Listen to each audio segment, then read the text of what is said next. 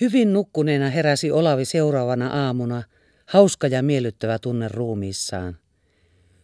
Oli niin rauhallista ajatella, että tässä nyt on niin kuin entisessä vanhassa kodissaan. Tiesi saavansa virua taas monesta ajasta mielensä mukaan. Aamiainen odottaa alhaalla ja kahvi pidetään uunin kolpperossa lämminnä. Kun laskeutuu tuonne alas, niin otetaan siellä vastaan ystävällisesti hymyillen.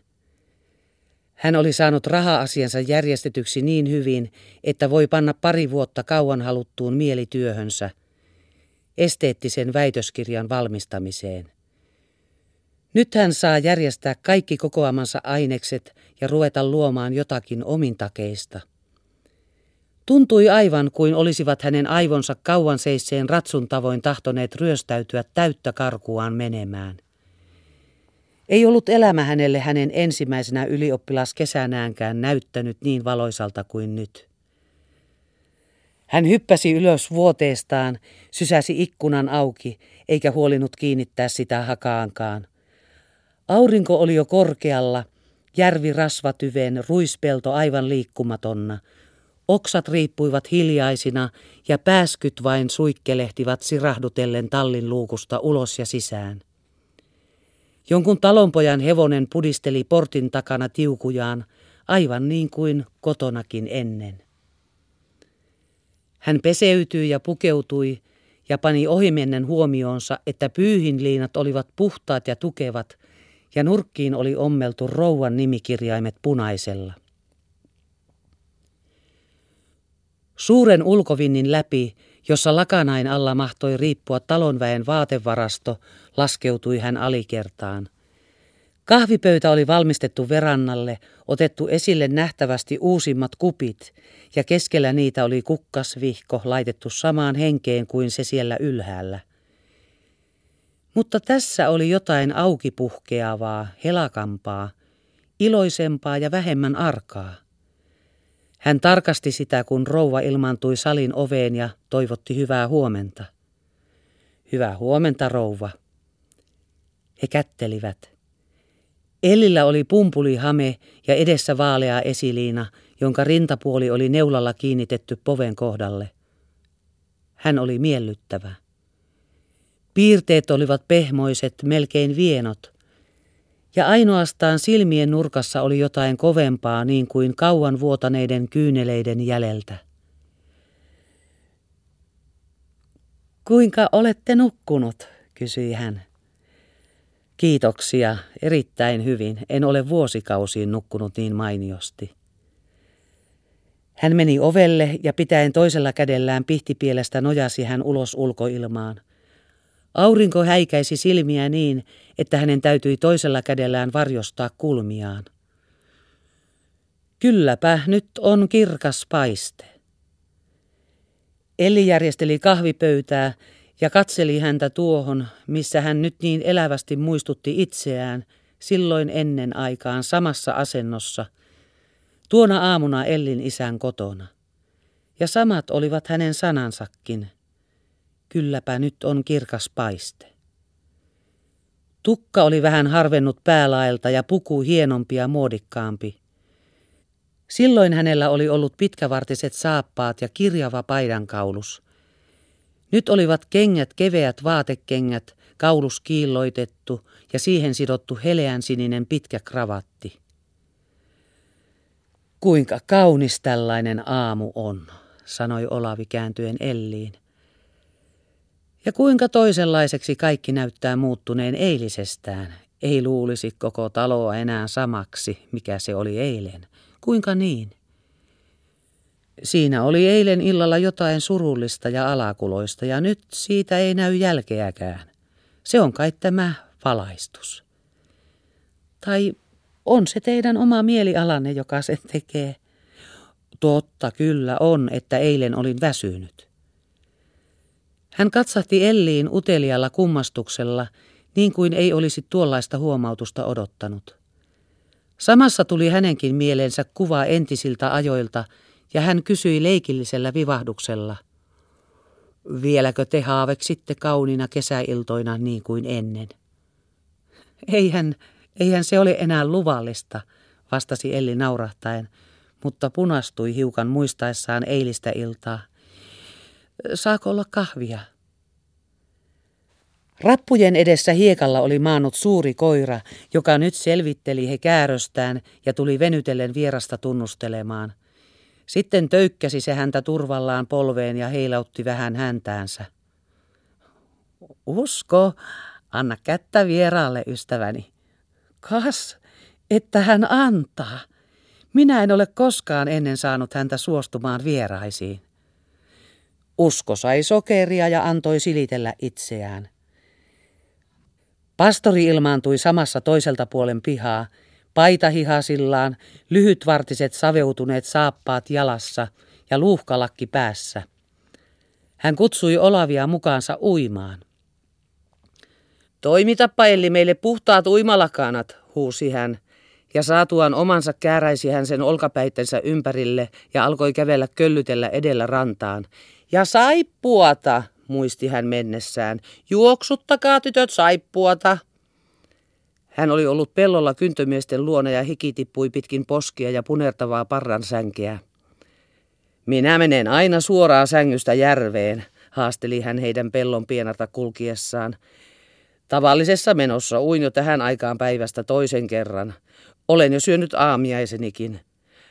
Aioin tulla sinua ottamaan jo kello seitsemän, mutta vaimoni kielsi ja tahtoi antaa sinun nukkua. Katsohan, kun tuossa jo ruis alkaa heilimöidä. Tästä pitää jo ensi viikon alussa panna rengit pientaria niittämään. Sinulla on vielä vanhat akateemiset tapaasi, että valvot myöhään ja nukut pitkään. Oletko sinä kalamies? Kyllähän minä kalastelenkin, kun sattuu. Täällä on hyvät kalavedet. Minä en paljon jouda, menee aika muissa hommissa, mutta on meillä täydet pyydykset. Ellisen välistä pitää huvikseen verkkoja järvessä ja joskus onkiikin hyvällä ilmalla. Oli tultu rantaveräjälle ja hän pudotti kaikki puut alas, viitsimättä kumartua tunkemaan niiden välitse. Ja sitten hän heitti he pehmeässä pyöreässä juoksussa penkereeltä alas uimahuoneelle. Uimahuone on lämmin ja järvelle päin avatusta ovesta tulvii auringonvalo häikäisten sisään. Seinät tuoksuvat viileää puhdasta puuta. Siinä on veden tuoreutta ja pihkaisen mäntymetsän kiihoittavaa kuivuutta sekaisin. Ja miltei hekkumallisella tunteella koskettaa jalka päivänpaisteesta kuumuneita lattialautoja.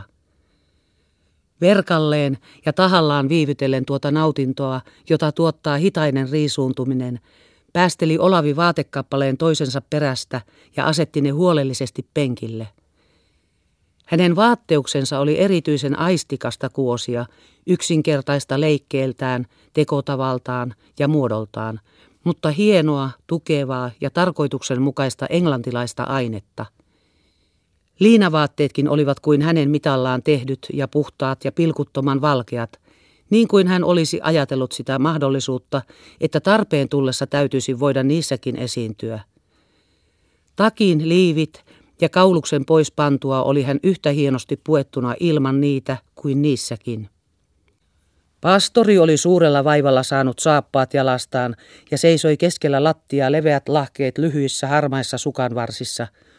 Housut olivat putoamaisillaan paksuilta lanteilta ja henkselit kierrossa – Toisen henkselit herättivät hänen huomiotaan.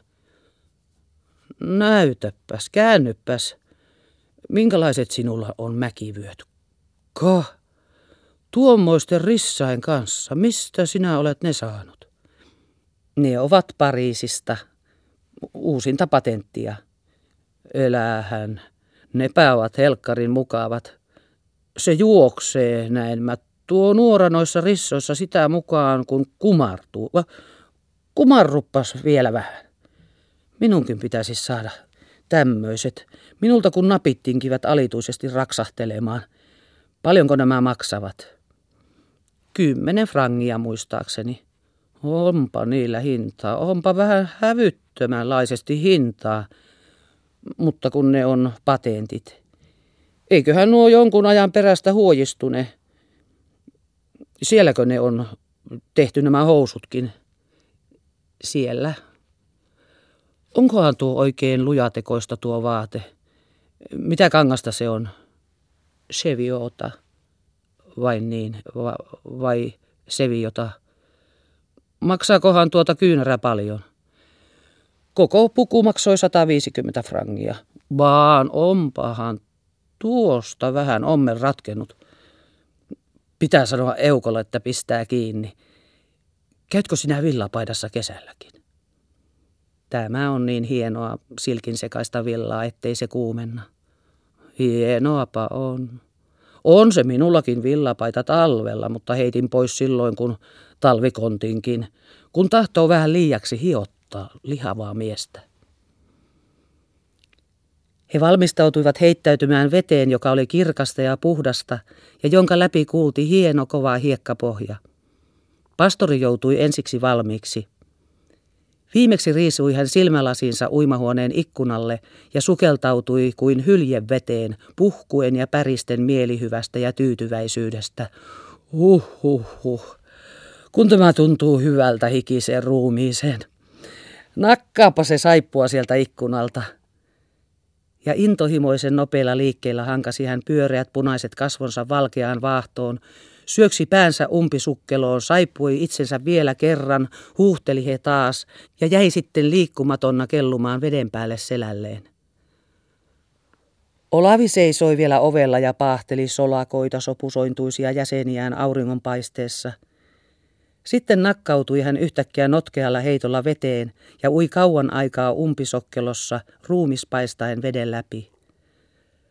Rauhallisesti kuin vesilintu puhdisti hän sitten veden tukastaan ja teki sanakaan sanomatta liukkaasti ja keveästi pitkän kierroksen selemmälle. Olet sinä lihonut sitten, kun viimeksi tapasimme, sanoi Olavi, kun he olivat nousseet järvestä ja kääryytyneet lakanoihin. No, jokohan vähän olisin. Ja yhtä hyvä terveys nyt kuin ennenkin, kun selvisit pahimmasta kohmelostasi saatuasi vähän löylyä niskaasi, tai menit, kun oli yö valvottu suoraan Kaisaniemestä Robertin luennolle. Kävin minä toki sillä välin kotonakin silmäni pesemässä, vaan sinä olet laihtunut. Kaikkihan laihtuvat ulkomailla. Hyvinkö sinä muuten siellä viihdyit? Mikäpäs siinä iloisessa maailmankaupungissa tietää hän sen, jos olit entistä poikaa. Mitenkä niin entistä poikaa? Ei mitään, ilman minä vain leikillä. Joko opit kielen miten? Ymmärrän minä kaikki ja puhunkin tavallisesti. Sinä otit tunteja. Otin tunteja ja sitä paitsi oli minulla joka päivästä harjoitusta. Asuitko perheessä? Asuin omassani, että mitenkä? Omassa perheessäni. Oliko sinulla tyttö itse päällesi? kysyi pastori iskien silmää lasiensa yli ja naurahtaen viekkaasti. Se on tietty, se, niin kuin kaikilla muillakin. Se on sitä elämäänsä se. Mitäs pahaa siinä on? On siinä toki.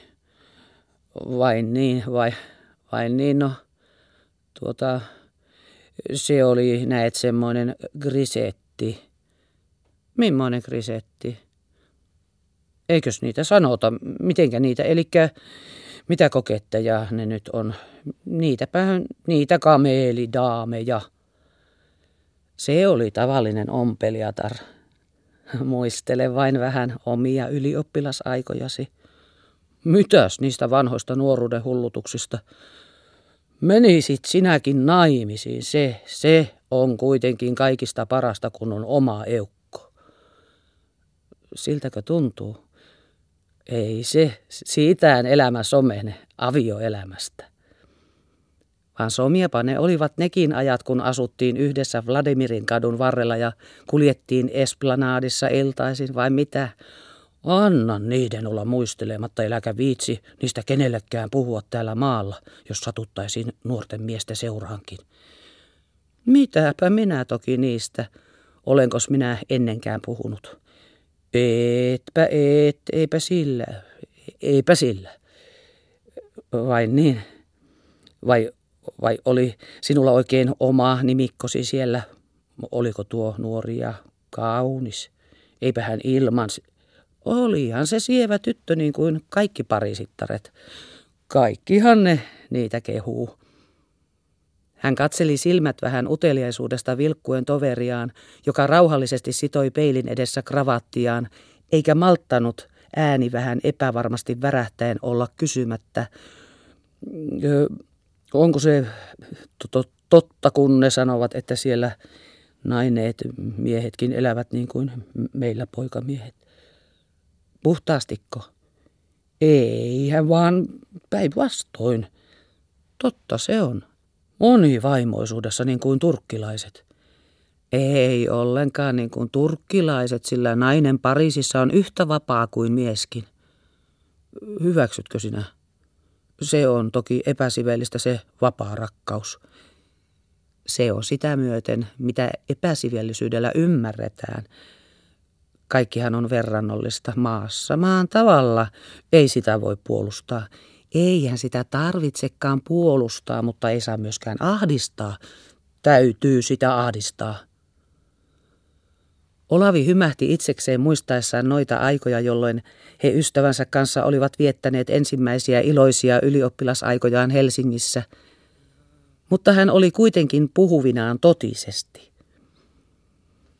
Myönnä sinä kuitenkin, että tämä nykyinen maailmanjärjestys on varsin mukava nuorille miehille, jotka ovat estetyt rakentamasta aikaisia avioliittoja ja ajattele, mikä vaihtelevuus – Yhden hylkää ja ottaa uuden taas, niin kuin piirihyppylaulussa lauletaan.